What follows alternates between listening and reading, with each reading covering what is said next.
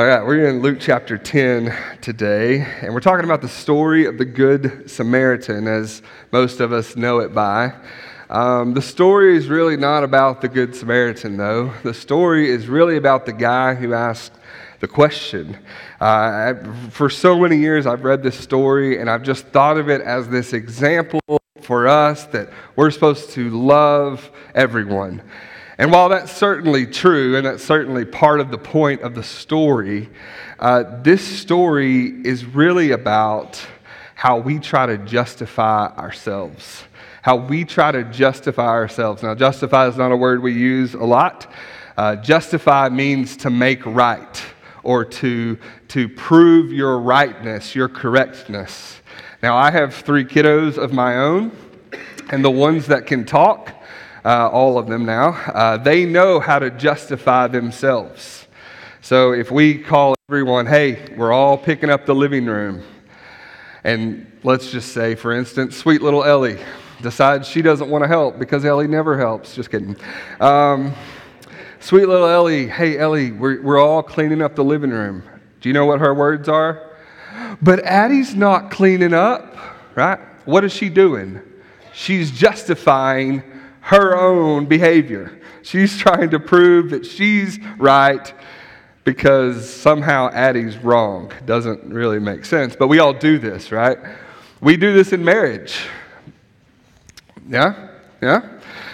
Am I stepping on toes there? Uh, we do this in marriage whenever we get into an argument, right? Whenever something uh, kind of goes south, or maybe we have a little disagreement, a little tip, tip, tip, tap, whatever they call it, right? And and what happens is, as soon as we realize we're wrong, what do we do? We try to justify ourselves, typically, if we're not in a healthy place. Yeah, but I know I'm wrong, but you did this and you said that and you thought this and you, you're right. We just immediately turn back all the reasons as to why we're right and why they're wrong. And maybe this is only me and my marriage. Maybe this is not yours and your marriage.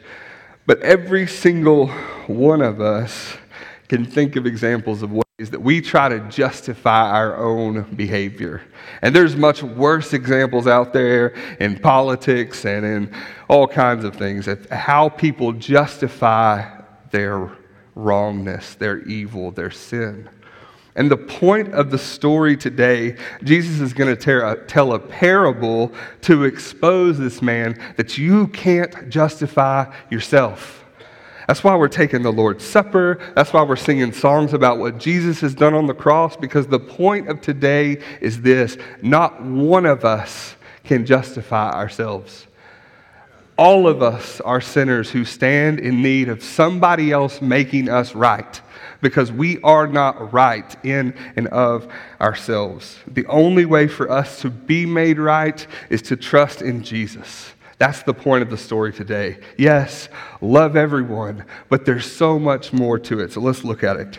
Luke chapter 10, starting in verse 21. It says, In that same hour, he rejoiced in the Holy Spirit. This is Jesus Jesus rejoiced in the Holy Spirit and said, I thank you, Father, Lord of heaven and earth, that you have hidden these things from the wise and understanding and have revealed them to little children. Yes, Father, for such was your gracious will.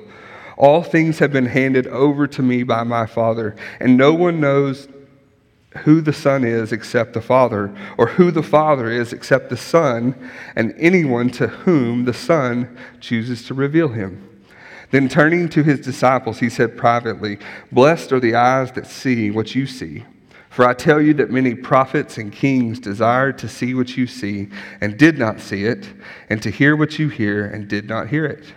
Verse 25 And behold, a lawyer stood up to put him to the test saying, Teacher, what shall I do to inherit eternal life?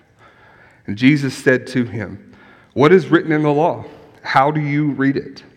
And he answered, You shall love the Lord your God with all your heart, and with all your soul, and with all your strength, and with all your mind, and your neighbor as yourself. And Jesus said to him, the lawyer, You have answered correctly.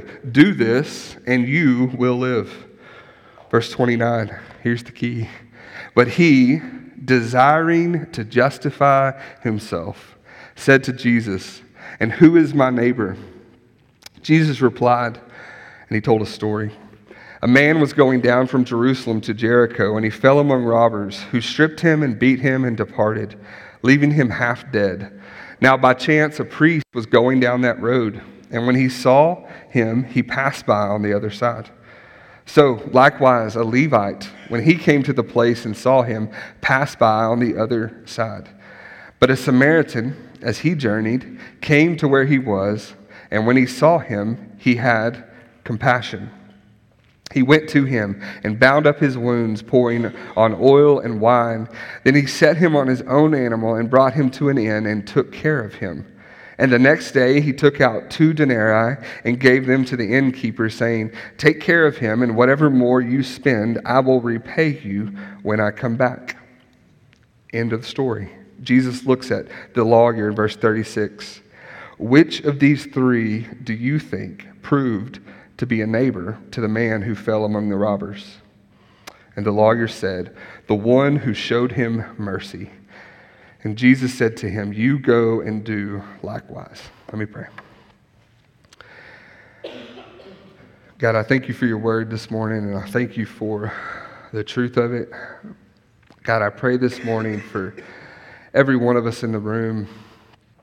God, we too are like this lawyer asking the big question of life how do, how do we inherit eternal life? And Jesus points us to the right place it's to be perfect.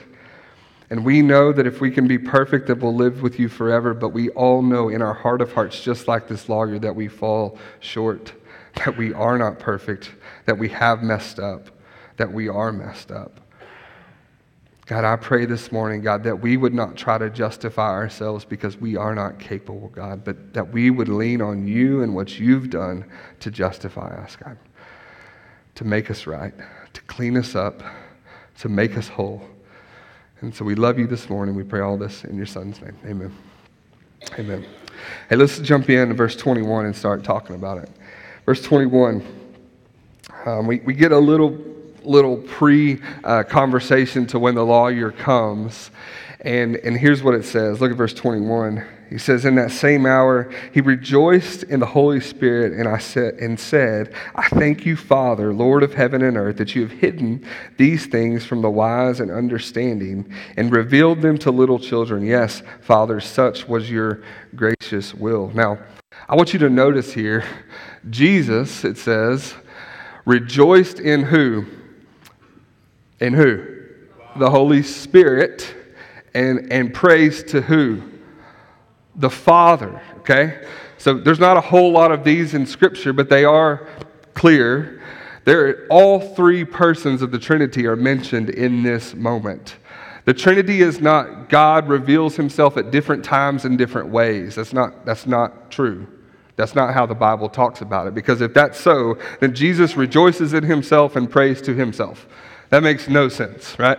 He rejoices in the Holy Spirit, and he prays to the Father as the Son of God. All three are present at the same time. Now, the Trinity is a, is a complicated thing. There's, there's no earthly metaphor or thing that we can kind of point to and go, hey, here it is, right? Because that's God. And if we could wrap our minds fully around it, then we're God. No, here in this moment, the Bible speaks of God as one that he has one will, one essence, one purpose, but he also reveals himself in three persons Father, Son, and Holy Spirit.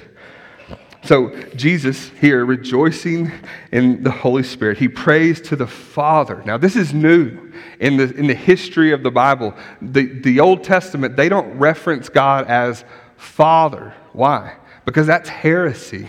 That, that, that says, I am a son of God. I have the same essence as God. Jesus, right here, is saying something brand new. He's not just claiming to be part of God's creation, that's not it at all. He is saying, This is my Father. I am his son. We are the same essence. This is a, a huge prayer. And this is ultimately why they're going to kill him because it says in John uh, that he was calling God his Father, making himself equal with God. Right? There, there's so much here we don't have time to go into. But he says, I thank you, Father, that you have hidden these things from the wise and understanding, and you've revealed them to little children. For this was your gracious will. Now, it's important for us to reconcile this this morning, okay? God's, God's will is, is hidden. God's purpose is not fully out there for everyone to see. It's revealed through His Word, yes, and it's revealed by His Spirit, yes.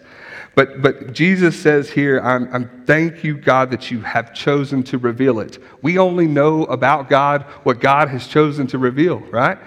We know nothing else unless God tells us. And so he says, I'm so thankful that you have revealed it to who? Who's he hidden it from? The wise, the understanding, and who has he revealed it to? Little children. Does, he, does that mean that we should all be not wise and under, we should be dumb little kids. Is that what he's saying? No. He's talking about their, their character. The wise and the understanding think they know everything, think they can justify themselves. He says, That's not who you've chosen to reveal it to. You've revealed it to little children who know they have nothing, are totally dependent, totally uh, in need. This is who God has chosen to reveal himself to. The only way for us to come to God is not through our, our wisdom, our understanding, not through our justification. The only way is to humble ourselves and say, I, I, I can't do this. I'm a little kid. I don't know how to do this. I can't make myself right. I can't fix what is broken. And Jesus says, This was your gracious will. The only way we can come to God is through grace. It's unmerited favor, it has nothing to do with what we have done. Look, he goes on, verse 22. And he says, All things have been handed over to me by my Father, and no one knows who the Son is except the Father, or who the Father is except the Son, and anyone to whom the Son chooses to reveal him. The Father and Son are separate uh, persons in the Trinity, but they are fully aligned. They have the same purpose, and the only way we can know the Father is through the Son by the Holy Spirit. You can't have one member of the Trinity without the others, right? He is one. And he says that the only way that they can know who you are is if they know me. And so we're going we're going to celebrate that this morning. There's so many pointers to this that Jesus is our justification. There is no other way. We have no ability, we have no accomplishment, we have no anything, no, no pathway to rightness with God except through Jesus. And look at verse 23. He turns to his disciples. He says, Blessed are the eyes that see what you see. For many prophets and kings desired what you, to see what you see and to hear what you hear, but they did not see it and they did not hear it. Let's keep going, verse 25. So it says, Behold, a lawyer stood up to put him to the test, saying, Teacher, what shall I do to inherit eternal life? There's a lawyer who comes. Now, before we just start bashing lawyers in the room, sorry, Lauren, and maybe some of you others, I don't know. Uh, this is a, a religious lawyer. He is an expert in Jewish law, right? He is a, this is not, uh, I hate doing this, Lauren, but you, I, it just is what it is. It's not sleazy slimeball lawyer. This is, uh, this is godly, religious, spiritual lawyer, okay? So get that picture out of your mind and get this one in your mind. This is a, a God fearing, knowledgeable man. And what does he come to do? He asks this really basic question, not a complicated question, but a very deep question of Jesus. What is his question? What shall I do to inherit eternal life? I think he asked this, one, because he wants to know, but I think he's also trying to expose Jesus because this is a really fundamental question. And if Jesus doesn't know, then it discredits Jesus. Or if Jesus says something wrong, then it discredits Jesus, right? And so he comes and he asks this really basic question What shall I do to inherit eternal life? It's a general question, but it's also a very specific question. He's asking, Hey, what do I need to do to inherit eternal life? Now, this question is a question that for most of human history, there has been an assumption um, that we will live forever. This is not really true today. If you went and asked a random person on the street uh, who is not a Christian, most people would not have a concept or belief in eternity, really. They might think their dogs go there, and they might think that, that, that okay, there's something in the sky, maybe, but there's no real concept of eternal life, of fellowship with God, of God's glory on display. Most people today assume that when we die, it's it. We're annihilated and everything is over. But this man has a belief in eternal life, and he wants to know how do I get it? How do I inherit it? How do I deserve this. And so, what does Jesus do? As Jesus does in so many evangelistic situations, he does not give an answer. What does he do? He asks a question, right? He doesn't respond with the answer, he asks another question. And he, he asks him this What is written in the law? How do you read it? He asked them this fundamental question of how do you summarize? I want to know where you're at. Before I tell you how to do this, how to get this, I want to know where you're at. And so Jesus puts the question back on the lawyer What do you think it take, takes to please God? What do you think it takes to earn this? He's trying to get an understanding of this man's heart. And so the lawyer uh, as best as he could, he tries to summarize the Old Testament. Here's, here's the grand point of it. And what does he say in verse 27?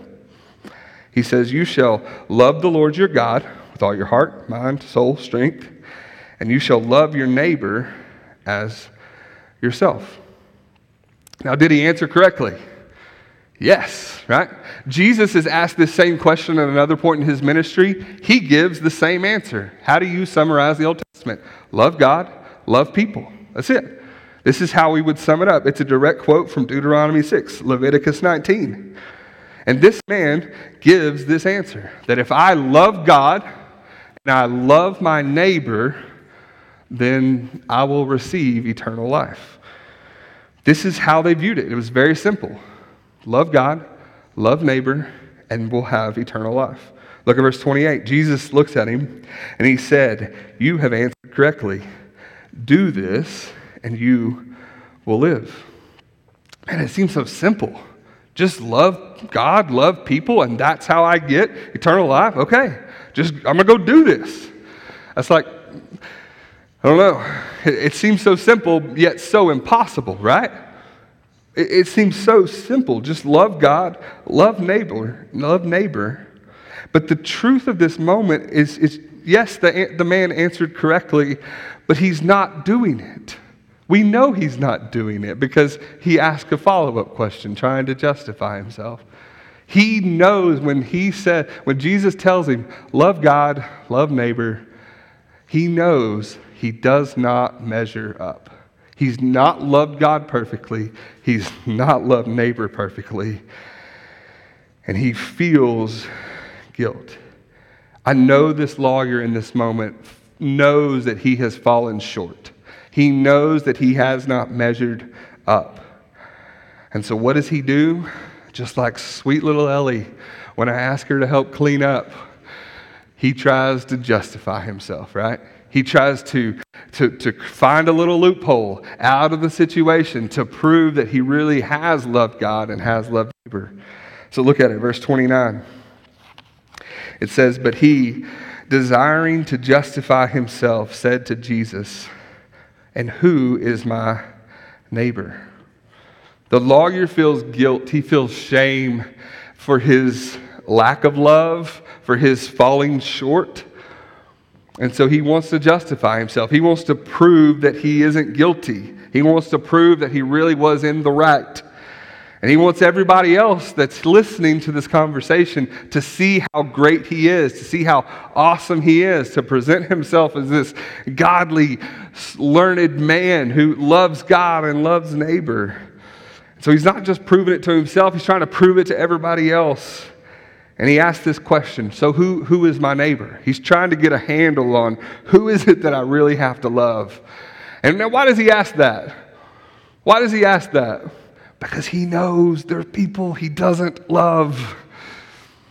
And he's hoping that Jesus will just give him some sort of out and say, Yeah, just love your people. Just love those who love you. Just love those who are kind to you. He's hoping, hoping in his heart of hearts that somehow he can get out of this. But he's looking for justification for his sin, and he is looking in the wrong place. So Jesus replied, verse 30. If Jesus doesn't reply in a question, he replies in a story. And he, uh, this is a parable. A parable is a, is a story, a made up story not real, but it's based in reality, and it's to tell a point. So let's read it again. Jesus tells this story. A man was going down from Jerusalem to Jericho, and he fell among robbers who stripped him and beat him and departed, leaving him half dead.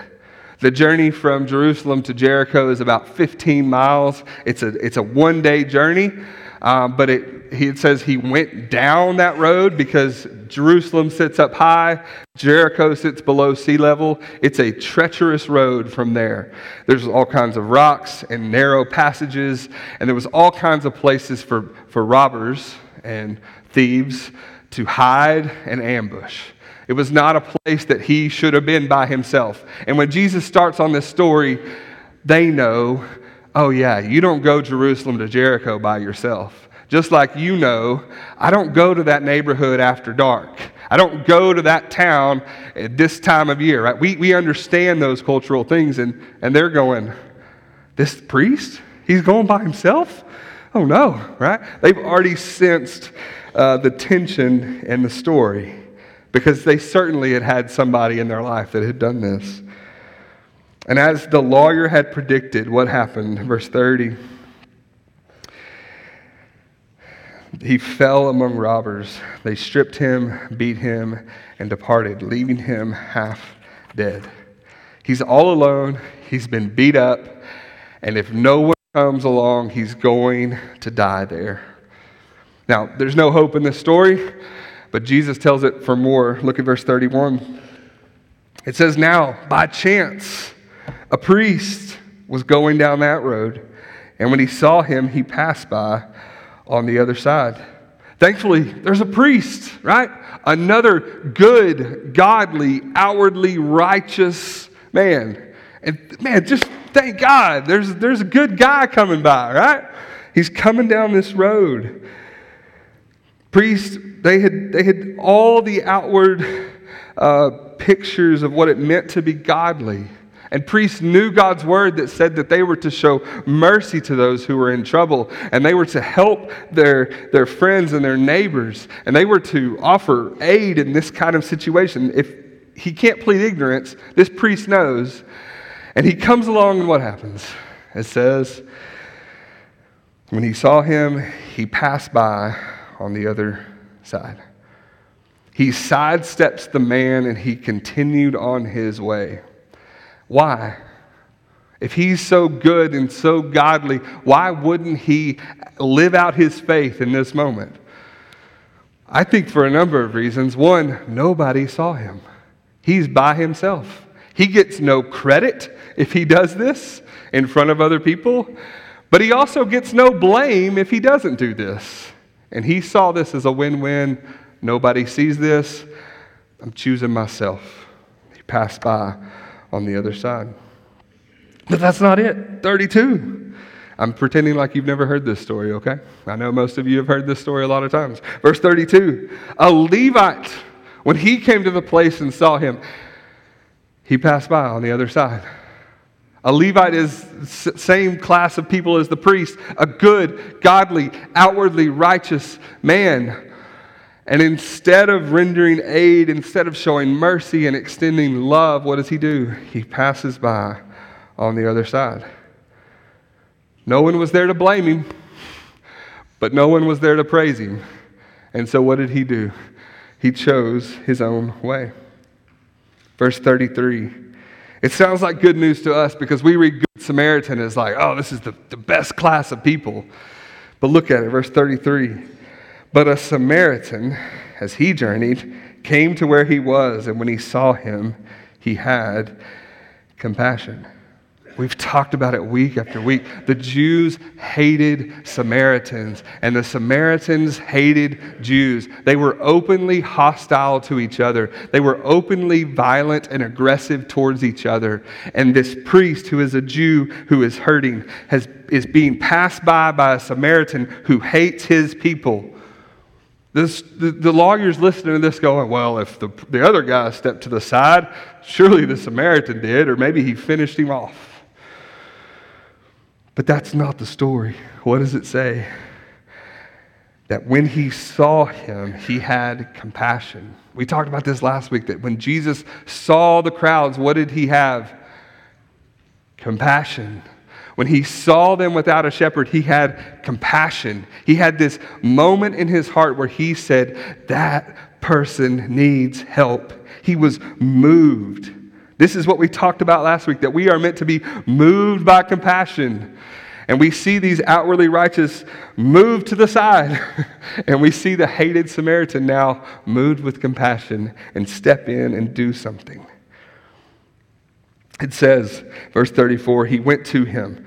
He bound up his wounds, poured on oil and wine, set him on his own animal, brought him to an inn, took care of him, stayed the night. The next day he took out two denarii, a lot of money. He gave them to the innkeeper, told him to take care of him, and said, If you spend more, I'll pay it when I come back. This man was not just, did not just have a feeling. No, he was moved to action and he put it all on the line to help this man. What a contrast for this lawyer. He's just trying to ask a simple question. And now Jesus has gone on and on about his hated Samaritans. And Jesus asked him as he finishes the story, he says, Which of these three, this is verse 36, which of these three do you think proved to be a neighbor to the man who fell among the robbers? Jesus drives home this point. Who is our neighbor? Who is your neighbor? And the lawyer is backed into a corner. And I don't think he really gets it because he won't even say the Samaritan. What does he say? He says, the one who showed him mercy. The lawyer knows the truth, but he doesn't like the truth. He knows the reality, but he doesn't like it. That the Samaritan who he hates is the one who is proven to be a neighbor more than the outwardly righteous Levites and priests. And what is Jesus saying? Who is my neighbor? What's the answer? Everyone. There is no one excluded from this. We are called to love and show mercy to everyone. Okay, so let's, let's pull back. Jesus says, You go and do likewise. What does this lawyer know at this point? I have not loved perfectly. I have not loved God perfectly, and I have not loved my neighbor perfectly. He knows without a doubt in this moment that he can't go and do likewise. He's tried and he's fallen short. He's, he's attempted it, but he cannot do it. And no matter how much language he's used to try to justify his own hate, he realizes he's wrong. He realizes that he has fallen short. He cannot justify himself. And so, what's the point for us? Yes, love everyone. Yes, everyone is our neighbor. It doesn't matter their skin color, it doesn't matter their, their race, it doesn't matter their, their, their background, their, their money status, it doesn't matter any of that. We are called to love and extend compassion to everyone. And that's a worthy point that can be preached. But the point today for us is that we cannot justify ourselves that we too have fallen short, that every single one of us is a sinner who needs grace. And there's nothing, there's no words we can use, there's no language we can talk ourselves out of to show that actually I am right and God, you're the one that's wrong. No, no, the point of today is this that we need a justification that comes from somewhere else. We need Jesus' justification of us. And this is what Jesus did on the cross when he died in our place. He's not just dying a symbolic death of, of example or something. No, he bore our sin on his body. He, he was crushed for our iniquity. Upon him was the chastisement that brought us peace. By his wounds we are healed. Jesus lived a perfect life and when he died on the cross and he took our death that we deserved, he offers to give us rightness. We don't have to prove it, we don't have to earn it. He offers it as a gift of grace. And that's the point of the story today.